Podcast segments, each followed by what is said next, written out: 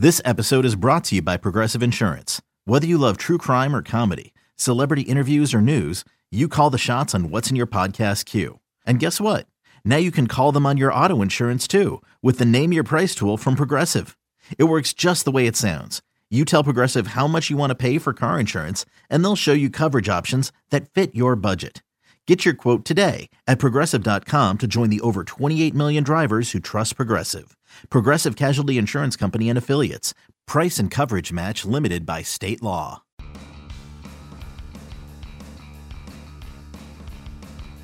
You're listening to M L B dot com Extras, brought to you by M L B dot T V. It's baseball everywhere. Hey everyone, Tim McMaster here along with our M L B dot com Mets reporter Anthony DiComo. And Anthony, one series in the books as the Mets headed out to Kansas City, and they get a split of the series, and I think a lot of positives can be taken out of it and, and a few negatives as well. Let's start though with the win, and then we'll work our way backwards. And uh, Noah Syndergaard, obviously tremendous on the hill, six innings, just three hits, uh, didn't allow a run. He struck out nine along the way. Um, He was every bit as good as you kind of hoped he would be this season in that opener, right? Oh, easily. And that last number you mentioned, nine strikeouts, is what really pops out to me, because I know Syndergaard, Noah Syndergaard is going to have a lot of games this season where he strikes out nine guys, but the Royals just don't do that. They don't strike out that much. Uh, they were the toughest team in baseball to strike out last season. You saw in the opener Matt Harvey only had two, and that's not really unique to what's going on here. They hit power pitching well. We saw it in the World Series. So for Noah Syndergaard to come in and just be flat-out unhittable in places where Matt Harvey was not on the opener, and, and, and uh, you know, Matt Harvey's fine, but Noah Syndergaard was just on another level. And if he can do uh, something approaching that every five days in the rotation, well, all of a sudden, he's the best pitcher you have, and you still have Matt Harvey and Jacob DeGrom and Stephen Matz and go down the line. But what he did the other day was legitimately, you know, best pitcher in baseball type stuff. Now for him going forward, it's a matter of, can he do it consistently? Is this just a first start of the season, adrenaline-fueled, um, you know, success, or is this what he's growing into? Is this what he's going to be? Uh, because it was pretty ridiculous. Game two in Kansas City.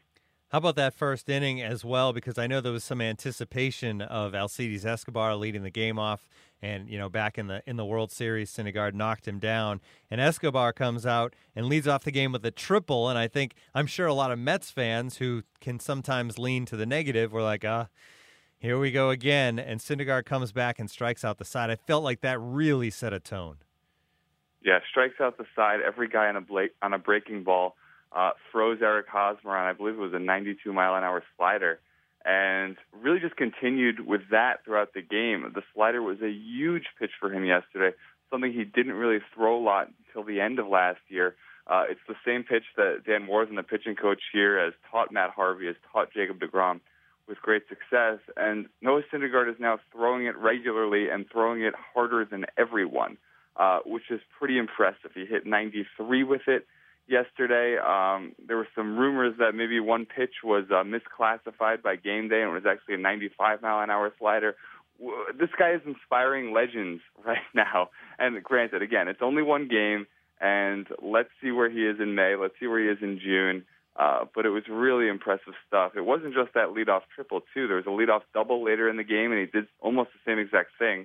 Struck out the next two guys. And then when he got in trouble in the uh, sixth inning, loaded the bases, was able to get out of it, uh, again, relying on those off-speed pitches. So really impressive stuff. This guy has developed uh, much more into a pitcher than the thrower he was when he first came up, and it's allowed him legitimately to become one of the better pitchers in the game. ninety-three mile per hour slider is just, it's not fair. Just not fair. All right, let's go back to the opener, and obviously it's a loss, but it's a game that the Mets battled back in. They got down early, and, and they made it really interesting, almost tying it up in the ninth inning. Uh, Matt Harvey, I think Matt Harvey was good. He goes five and two-thirds innings, but eight hits, uh, four runs, three of them earned. Was this a situation where it's kind of like what you talked about?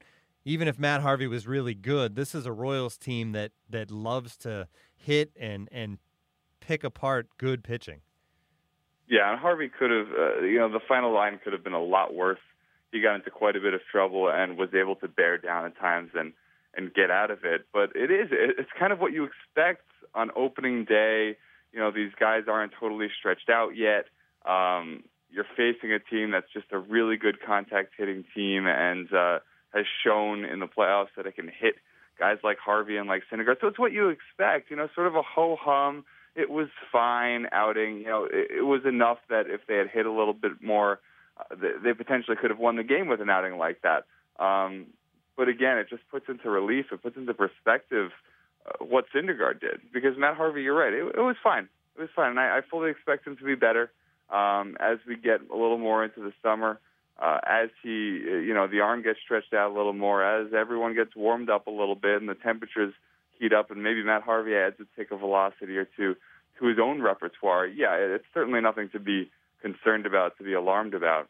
Um, for a first outing, it was fine, but again, it just sort of puts into perspective what Syndergaard did and what he was able to accomplish. I think uh, two days later really, really stands out, just uh, looking at what Matt, Matt Harvey did in Game one. And what separates this Mets team from just about any team in baseball is that they've thrown Harvey and Syndergaard. Now they move on to Game three, and you have Jacob DeGrom, Stephen Matz, and Bartolo Colon still to come. That's the amazing thing. Um, although you never know when we may see Jacob DeGrom, because I know his, uh, his wife is pregnant, about due or past due at this point, so at any time that could happen. Um, but you'd hope he'd be in Game three. Let's move on to your keys to success, though, because it surrounds that staff. We have three keys to success from Anthony DiComo, and number one is that starting rotation staying healthy.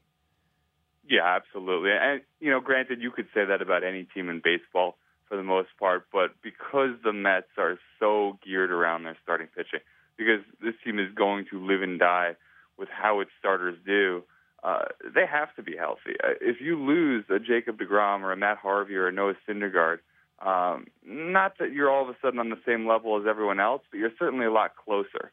Um, and every team is going to have a starting pitcher injury this year. Uh, the Mets were actually quite lucky last year in that they really didn't have anything to disrupt their staff for any great length of time. Now, they skipped starts down the stretch. They did all sorts of things to try and keep these guys healthy.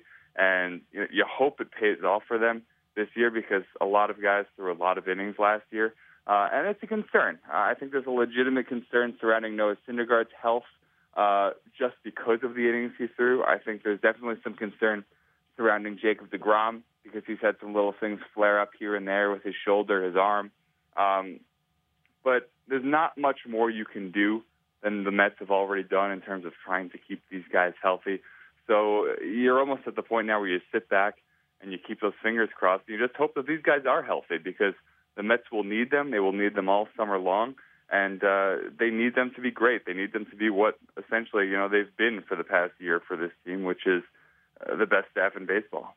The good thing, good news for this team is if somebody does go down at some point, you do have Zach Wheeler coming back as well. So just the, the rich get richer. All right, key to success number two is taking advantage of the schedule, I guess, would be the best way to say this. But when you look at that National League East, Anthony, you have the Nationals, you have the Mets, and you have a Marlins team that, that a lot of people think could surprise people.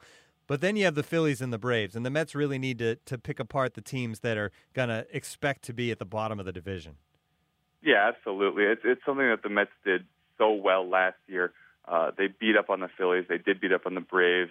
Um, you know, even the Rockies, teams outside of their division that weren't very good, uh, the Mets had an absurd winning percentage against those teams. And it, it's what you have to do to make the playoffs, because there are plenty of good teams in the National League. It's a very top-heavy league, uh, certainly with the Cubs and the Pirates, and I'd even put the Nationals in there, uh, Dodgers, and um, just these teams, Giants coming out of the West, uh, that you can't expect to go in and win two out of three every time you know you go into San Francisco, for example, or even Washington. You just can't expect to keep winning two out of three consistently.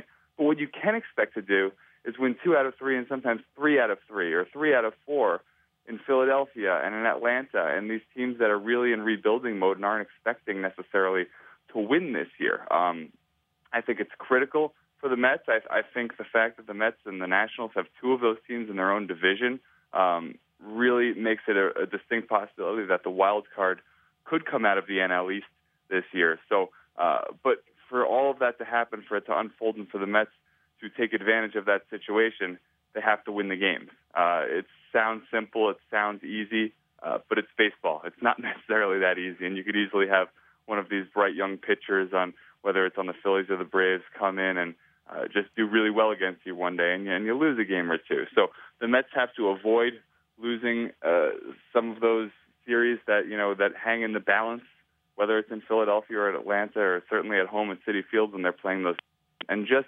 go ahead and win uh, far more often than not. If you look down and you do that and you go five hundred against the better teams in the league, you're going to be in pretty good shape. And then the third key to success for the twenty sixteen New York Mets is Yoenis Cespedes. He needs to be, I mean, he doesn't need to be what he was for the final two months last year, I don't think, but he needs to be a force in the middle of that lineup. Yeah, and, you know, you already saw some Mets fans jumping on Cespedes opening night for the for the ball that he dropped in left field. Uh, I do think it's a concern because defensively he's shown some issues uh, since he's joined the Mets. Certainly in the playoffs he showed some issues, um, and I think that sort of speaks to a bigger issue on this Mets team, probably the biggest weakness of this Mets team, which is team defense across the board. Now, the Mets can make up for it because they have a great starting pitching staff, a strikeout staff that's not going to let the ball be put in play all that often. Um, and certainly they have a much improved lineup from where they are a year ago. But uh, Yoenis Cespedes is a big key to that as well. Uh, so he needs to hit. He needs to be that rock in the middle of the lineup to take some pressure off David Wright, whose health is a question, Travis d'Arnaud, whose health is a question, uh, Neil Walker, Lucas Duda, all these other guys. If he's hitting, he makes it so much easier for everyone else. And then defensively, he just has to prove that he is solid out there in center field, left field. He doesn't have to be great. He doesn't have to be Mike Trout jumping over the wall and robbing home runs. Uh, but he has to be good enough that you feel confident putting him out there on a daily basis. Um, and if he's performing at an all-star caliber level, which is certainly well within the range of what he could potentially do, uh, the Mets are going to be just fine, I think, um, in terms of their starting lineup. There's your key to success for the Mets in two thousand sixteen. This has been M L B dot com Extras, New York Mets edition. Anthony DiComo, thanks a lot. M L B dot T V Premium, the number one live streaming sports service, is celebrating thirteen years. Watch every out-of-market regular season game live or on demand in true H D. Real-time highlights, live look-ins, pitch tracking widget, and more. M L B dot T V Premium includes a free At-Bat fifteen subscription. Watch live baseball on over four hundred mobile and connected devices. Watch at home, in the office, or on the go, every night, on every device. Blackout and other restrictions apply. Visit M L B dot T V for details.